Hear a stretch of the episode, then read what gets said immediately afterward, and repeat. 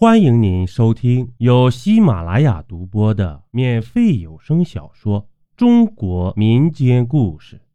睡觉，请关门。第七集，熄灯之后，有个女生拼命的敲寝室的门，嘴里还喊着救命。女孩的喊声里夹杂着哭泣的声音。当时，我们三个人都没有给她开门。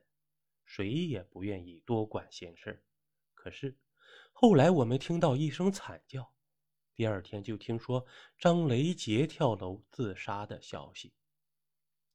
其实啊，他根本就不是自杀的。那天夜里听到惨叫声后，我们曾经透过门缝往外看过，我看到张雷杰躺在楼梯下面，一动也不动。他在反身往下跑的时候，不慎从楼梯上摔下去了。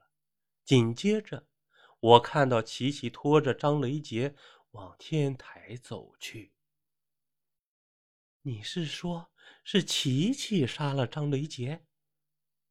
不是，孙小小说：“你知道的，寝室里晚归的学生都要受到记过处分。”那天晚上，张雷杰一定是刚好晚归被琪琪发现了，于是后者就追着他满宿舍楼跑，一定要问清楚他的姓名和班级，给他处分。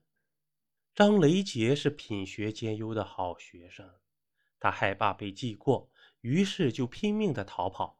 跑到五楼的时候，实在无路可逃，只能敲咱们寝室的门求助。在我们不给他开门的情况下，他又朝楼下跑去，却不幸失足从楼梯上滚了下去。后来，琪琪将张雷杰从天台上丢了下去，造成自杀的假象。孙小小点点头。你从一开始就知道这一切？夏安不可置信的看着孙小小。我们三人都知道。孙小小看着病床上的李妹儿，眼神中充满了鄙夷。我想，就连你最好的朋友都没有把这件事告诉你吧？你知道为什么吗？孙小小有意的顿了一下，留给夏安思考的时间。他紧接着又说道：“因为。”张雷杰知道那天晚上我们寝室只有三个人，所以他要杀死我们寝室里的三个人。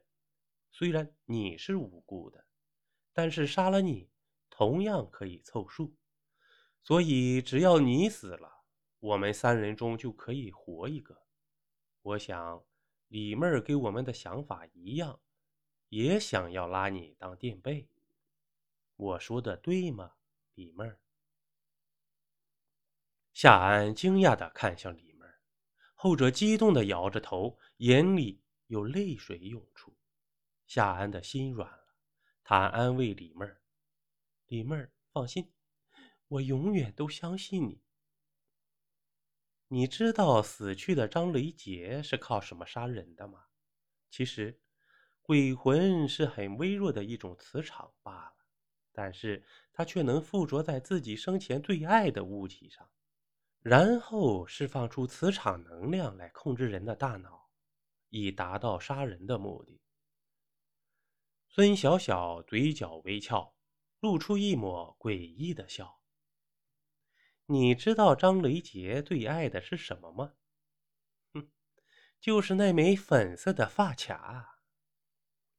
是你把发卡送给张雷的，对不对？夏安觉得自己开始明白了。孙小小忽然笑了，哼 哼，你不是也很讨厌他吗？他是你朋友。夏安简直不敢相信自己的耳朵，他的手下意识地揣进上衣口袋，手指触碰到了一个坚硬的片状物体，他的心微微一颤，因为他竟然从自己口袋中取出一枚粉色的发卡。孙小小得意的笑着：“夏安，你知道不死的方法是什么吗？不死的方法只有一个，就是一定要让别人代替你去死。夏安的嘴角微微勾起，露出一抹诡异的微笑。他轻声说道：“孙小小，我告诉你一个秘密，那就是……”他顿了顿，继而说道：“邀您继续收听下集。”